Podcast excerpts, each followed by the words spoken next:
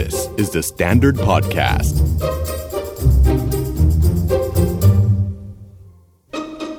ความเห็นที่ไม่ตรงกันเป็นเรื่องปกติของความสัมพันธ์ไหม คู่รักที่ทะเลาะกันบ่อยๆกำลังแสดงสัญญาณอะไร และมีวิธีไหนที่ทะเลาะแล้วจะทำให้เราเข้าใจกันมากกว่าเดิม สวัสดีค่ะ ดุดดาววัฒนประกรณ์ และนี่คือ Are You Okay Podcast Are you okay? episode นี้ยังอยู่กับเรื่องความรักความสัมพันธ์กับหมอปีย์ เชษฐ์โชติศักดิ์เหมือนเดิม เพราะว่า episode ที่แล้วคุยกันแล้วมันมันมีหลายมุมมากที่เรามองจากมุมของเรื่องสารเคมีในสมองธรรมชาติของมนุษย์ครับที่มันเกี่ยวเนื่องกับเรื่องของความรักเนี่ยมันมันมันก็ถูกวางโค้ดเอาไว้ในในเนื้อในตัวเราค่อนข้างมาก แล้วมันมีคำที่ชื่อว่า ที่เรามักจะคุยกันว่าเฮ้ยมันนี้มันเป็นเรื่องธรรมชาติโปรโมชั่นธรรมชาตินี่ธรรมชาติ แล้วมันมีอย่างหนึ่งวันนี้ที่อยากคุยมากค่ะ คือมันเป็นสิ่งที่ทุกความสัมพันธ์น่าจะมี แล้วเราก็มองว่ามันเป็นเรื่องธรรมชาติก็เลยอยากรู้มันเป็นธรรมชาติจริง ๆ หรือเปล่าคือการทะเลาะอ่การทะเลาะในความสัมพันธ์ ทะเลาะกับคนรักเราเนี่ยครับเอาจริง ๆ มันเป็นธรรมชาติของมนุษย์ไหมคะก็น่าจะธรรมชาตินะ เพราะผมก็ทะเลาะกับแฟนเหมือนกัน หรือว่ามันเป็นแบบว่า ข้อมูลแบ็กอัพที่เราจะบอกว่าเออเราทะเลาะกันได้ คือบางคนมองอย่างนี้ บางคนมองว่า เอ๊ะ ถ้าการทะเลาะมันคือเรื่องธรรมชาติ มันก็จะโอเค มันเกิดขึ้นได้ แต่บางคนก็เห็นเรื่องของการทะเลาะว่าแบบอืม การทะเลาะเนี่ยเป็นสัญญาณของการที่ชีวิตคู่คุณไม่ค่อยโอเคอ๋อหรือเปล่าครับผมอืมก็เลยอยากรู้ว่า มนุษย์เรามันถูกวางเงื่อนไข ถูกมีถูกสร้างให้มีแรงจูงใจ เพื่อดำรงเผ่าพันธุ์ด้วยการทะเลาะการทะเลาะเป็นส่วนหนึ่งของกลไกอันนี้ด้วยหรือเปล่า อาจจะไม่มีแบบทฤษฎีอะไรชัดเจนนะครับ แต่มีวิจัยหนึ่งที่เขาบอกอย่างว่าการที่เราเนี่ยคู่รักเนี่ยที่ไม่ได้ทะเลาะกันเนี่ย ไม่ใช่คู่รักที่แบบอยู่กันยืด อ๋อ คือถ้าไม่ทะเลาะเลยจะไม่ใช่คู่ที่อยู่กันยืด ครับ โอ้เป็นหลายงนั้นคู่ดีใจเลย เพราะว่าทะเลาะกันทุกวัน เพราะอะไรมันมันการทะเลาะมันเชื่อมโยงไปกับการอยู่รอดของความสัมพันธ์นั้นยังไงคะ ผมคิดว่าถ้าถ้าจากการวิจัยผมคิดว่าคนที่ไม่ทะเลาะน่าจะเป็นคนที่เลือกที่จะไม่พูดอืมเวลาที่มีความต้องการ เรามีความต้องการอะไรคือ ทุกคนก็มีความต้องการบางอย่างเนาะอืมทีนี้บางคนก็เลือกที่จะไม่พูดอืมความต้องการของตัวเองออกมาอืมเพื่อที่จะไม่ไม่ได้ทะเลาะกัน ทีนี้ผมคิดว่าบางทีมันก็คงจะ ถ้าสมมติมันเลือกที่จะไม่พูดหลาย ๆ ครั้งอะมันก็เหมือนอัดอยู่ข้างข้างใน เป็นไปได้อ่ามัมันน่าจะอัดอยู่ข้างในคำว่าอัดแปลว่ามันไม่ได้หายไปอ่าครับมันสะสมเอาไว้ครับแน่น ๆ ครั้งต่ออ่าครั้ง ครั้งต่อครั้งครับผมจ นวันหนึ่งมันก็ระเบิดเปี้ยงแล้วก็เลิกกัน เพราะฉะนั้นการที่เราทะเลาะทยอยทะเลาะออกมาเป็นระยะระยะครับ มันก็อาจจะทำให้ไอ้สิ่งนั้นมันไม่กด อ่า หมายถึงว่ามันได้มีการเคลียร์พอเราบอกว่าทะเลาะมันก็ดูแบบไม่ค่อยดีเนาะแต่ว่าถ้ามันมีการเคลียร์กันเป็นเรื่องเรื่อยๆอะอ่า มันก็ดูดีขึ้นเนาะเออครับถ้าทะเลาะแล้วมันเคลียร์นี่มันจะเฮลตี้แล้วมันเป็นแบบอืมเป็นการทะเลาะในอุดมคติมากแต่ซะส่วนใหญ่มันไม่เคลียร์เพราะฉะนั้นเวลาเราจะทะเลาะกับใครอย่างเงี้ยครับมันมีวิธีทะเลาะที่มันเฮลตี้และช่วยประคองความสัมพันธ์นั้นให้มันตลอดรอดฝั่งมันก็ต้องอ่ามีมีสิคือมันอาจจะไม่ใช่หลักการทางวิทยาศาสตร์แบบเป็นแบบจ๋าๆแบบที่เป็นใช้เคสารเคมีอะไรเลยอย่างเงี้ยเนอะ แต่มันก็อาจจะมีหลักการแบบคร่าวๆที่วางไว้ว่าโอเคอ่าเวลาที่เราทะเลาะกันเราควรจะต้องทำยังไงบ้างอะไรเงี้ยอืมซึ่งอันนี้ะสิพวกนักจิตวิทยาหรืออะไรเงี้ยก็เรียนพวกนี้เหมือนกันครับผม ก็ถ้าอย่างถ้าเริ่มทะเลาะกันเนาะส่วนใหญ่เราก็จะแบบเขาเรียกอะไรมีมีไฟแล้วก็อยู่ในหัวนะอ่าฮะเห็นหัวภาพร้อนเลยหัวร้อนมแล้วก็ปิ้งปิ้งปิ้งปิ้งซึ่งเขาบอกว่าช่วงเวลาเนี้ยก็คือให้เราคล้าย ๆว่า หยุดแล้วก็ให้เดินออกจากกันก่อนอะแล้วพอเดินจากกันเสร็จแล้วเราเหมือนมีมุมของตัวเองอะคืออเข้าไปสงบสติอารมณ์ที่ดับมุมไฟอ่าอยู่ที่มุมตัวเอง ก็เขาบอกว่าตอนที่เราอยู่ที่มุมเนี่ยก็เป็นช่วงที่เราต้องกลับมาคิดแล้วว่า เอ๊ะ จริง ๆ แล้วที่เราอะโมโหเรื่องเนี้ยหรือไม่พอใจเรื่องเนี้ยมันมันไม่พอใจเพราะอะไรทำความเข้าใจกับเรากับก่อนกระบวนการความคิด กับอ่าตัวเองก่อน ใช่ใช่ในมุมของตัวเอง ใช่เพราะหลายทีนะ มันแต่มันก็ยากไงพอตอนมันร้อนเหมือนไฟมันลุกอะมันอยากจะโยนไฟออก อยากจะสาดไฟใส่ครับแล้วก็อยากจะทำให้อีกฝั่งเข้าใจว่าไฟฉันลุกเบอร์ไหนอย่างเงี้ยอ่าอ่าอ่ามันไม่ควรใช่ไหมอย่างนั้นจริง ๆ คือผมผมคิดว่าเวลาที่ทะเลาะทะเลาะกันน่ะอ่าหรือว่าเรามีความไม่พอใจอะไรกันเนี่ยค่ะสิ่งที่ดีที่สุดคือพูดมันออกมาทางปาก เช่นแบบเฮ้ยฉันโมโหอย่างเงี้ยสมมุติว่ากำลังโมโหอยู่เนาะอืมเออ ฉันโมโหที่เธอทำแบบนี้กับฉัน อืมส่วนใหญ่ที่ถ้ามันจะทะเลาะกันก็คืออ่าเธออะเออขับรถไม่ดีเลยนะเอออะไร เธอทำอย่างนี้อีกแล้วนะ ขึ้นต้นด้วยเธอเนาะอ่าอ่าเมื่อกี้หมอไปว่า ฉันโมโหขึ้นต้นด้วยไออ่าฉันครับอืมประมาณนั้น มันมันจะทำให้อีกฝ่ายรับรู้จริง ๆ ว่า เฮ้ย เราอะรู้สึกอะไรบางทีแม้แต่ว่า บางทีมันไม่ใช่คำพูดด้วยเนาะบางทีอยู่นิ่งๆ แล้วก็เขาเรียกอะไรเราทะเลาะกันด้วยเงียบอะเอาแน่นอนมาคู่ไงคะสงครามยิงอ่าใครพูดก่อนแพ้ ประมาณนั้น ซึ่งก็มีซึ่งสุดท้ายก็มันก็ทำให้อีกฝ่ายก็ไม่รู้ว่า เฮ้ยตอนเนี้ยคิดอะไรกันแน่เออแล้วก็พอมันไม่รู้ว่าคิดอะไรกันแน่ อีกฝ่ายก็ต้องเขาเรียกมโนไปเองว่า อีกคนหนึ่งอะคิดอะไรอยู่ บางทีเราจะโกรธเบอร์หนึ่งแต่เขาอาจจะคิดว่าเราโกรธเบอร์สิบอะไรอย่างเงี้อ่ายฮะหรือว่าเราอาจจะโกรธเรื่องนี้เขาอาจจะคิดว่าเราโกรธเรื่องนั้นอะไรเงี้ย ซึ่งพอมันแบบไปคนละทางแล้วอะมันทะเลาะกันมันก็จะโอ้โหมีหลายเรื่องเข้ามาเข้ามาผสมอะเออเรื่องอื่นที่อาจจะไม่เกี่ยว แต่ด้วยความที่เราใช้หลักการมโนอ่าครับ มันก็เลยแบบความถูกต้องหรือความแม่นยำมันก็ มันก็น้อยแหละครับน้อยกว่าได้ยินจากอีกฝั่งจริง ๆ ว่าจริง ๆ แล้วที่เขาโกรธโกรธอะไรครับพอข้อมูลไม่ตรงกันเห็นคนละแบบ ความเข้าใจก็ไม่เกิดขึ้นอืมครับ แต่มันจะมีมนุษย์แบบนี้ครับ มันจะมีคนรักแบบที่ว่าทำไม ก็เธอเป็นแฟนฉันเธอก็ต้องรู้สิโอ้ว่าฉันโกรธอะไร เธอต้องรู้ด้วยนะอันนี้ยากเลยครับ อันนี้เป็นความต้องการที่มันไม่ realistic เหมือนกันเนอะที่แบบทำไมอ่าจะต้องรู้ทุกอย่างอะ เอออาเพราะฉะนั้นเราช่วยให้เขารู้เห็นหรือทำความรู้จักด้วยการที่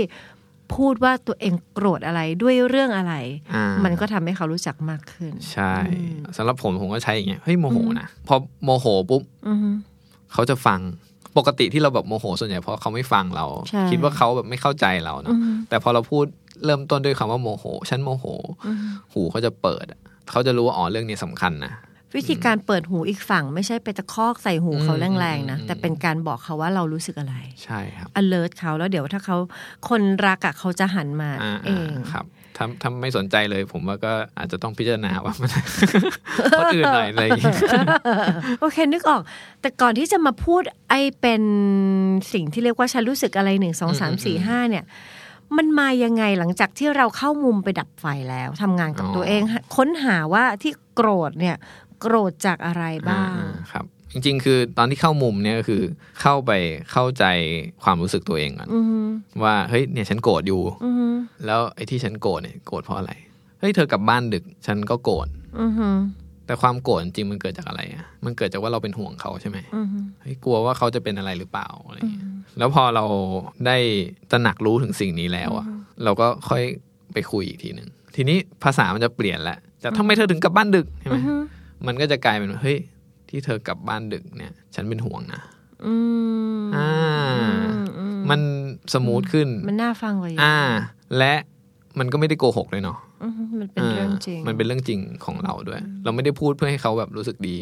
แต่เราพูดเพราะว่าเรารู้สึกจริง แล้วถ้าในกรณีที่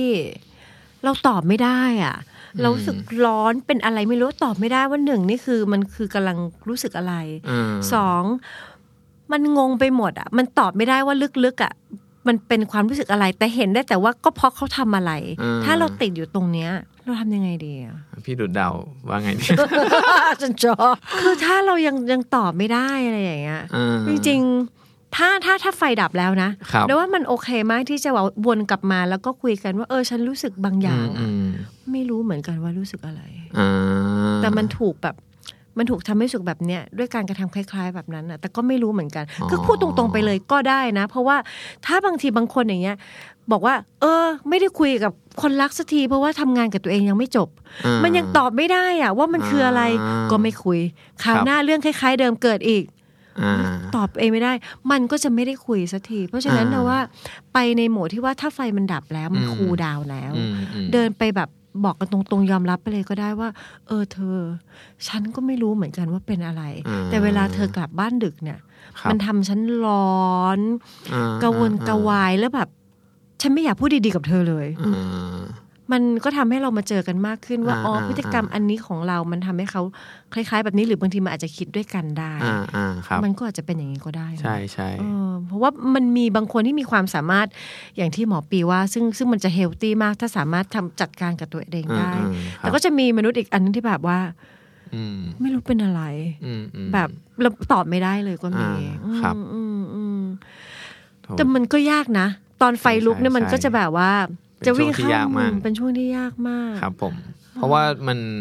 คล้าย ๆว่าความคิดมันจะหล่อเลี้ยงอารมณ์อะหมายถึงว่ามันความคิดเอ๊ยอารมณ์เนี่ยมันกินความคิดเป็นอาหารเนาะเหมือนแบบว่าเวลาโมโหเราจะคิดแต่เรื่องที่มันโมโหโมโหโมโหอืมอืมอืมแล้วมันก็ทำให้อารมณ์โกรธมันเยอะขึ้นมากขึ้นมากขึ้นอะไรมาเงี้กยขึ้น แล้วไอ้อารมณ์โกรธมันก็สร้างเรื่องเรื่องราวที่เป็นความคิดแบบโมโหมาอีกอะไรเงี้ยอย่างผมเนี้ย ก็ไม่รู้ตัวเหมือนกัน เวลาที่แบบโมโหอืมปกติผมจะพาหมาไปเดินเล่นเนาะอืมแล้วพอพาพาหมาเดินเล่นเนี่ย มันจะมีหมาตัวอื่นเข้ามาเห่าอะไรอืมเงี้ยเป็นประจำไอ้ความคิดเราเนี่ยเรามีไม้เท้าอยู่เราคิดว่า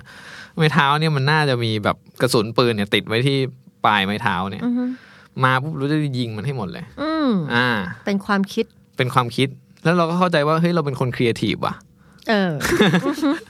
เออฉันเป็นคนความคิดสร้างสรรค์เว้ยอะไรอย่างเงี้ยนะอืมอืมแต่ถ้าคนอื่นฟัง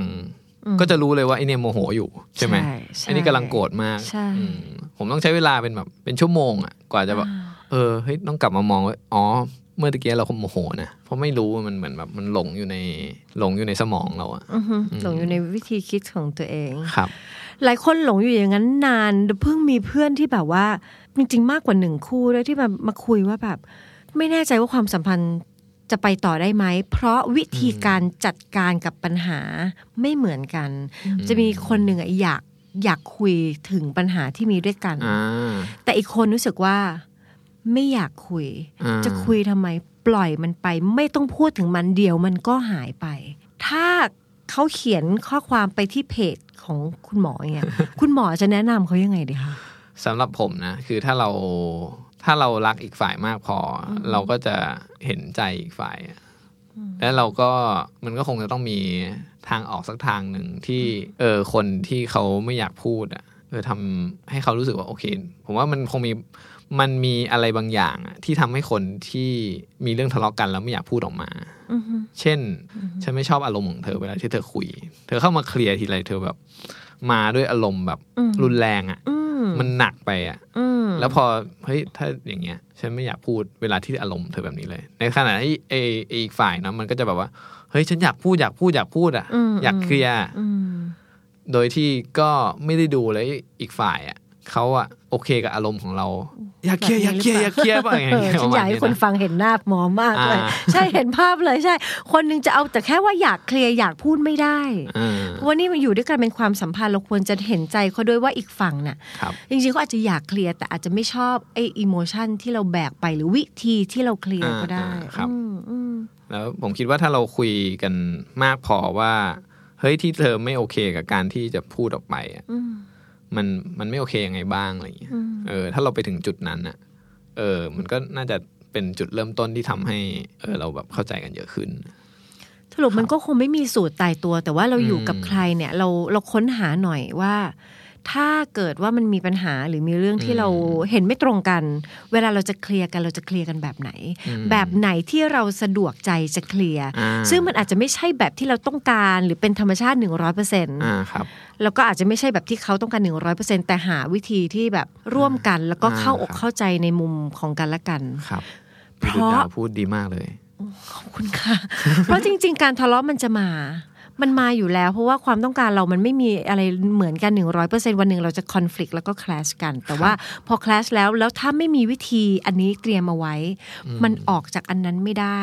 มันก็มีแนวโน้มว่าความสัมพันธ์ก็จะร้าวไปเรื่อยๆ แล้วมันก็จะพังลงอืมครับเพราะฉะนั้นถ้าอันนี้ขโมยคำหมอปีนะ ถ้าเรารักเขามากพอเราอาจจะอยากเห็นใจเขาอีกนิดหนึ่งแล้วก็ค้นหามุมนี้เผื่อเอาไว้ด้วย ครับ มันจะได้พอเข้าไปสู่การทะเลาะแล้ว จะได้ ออกจากมันได้ประอ่าตูเดียวครับ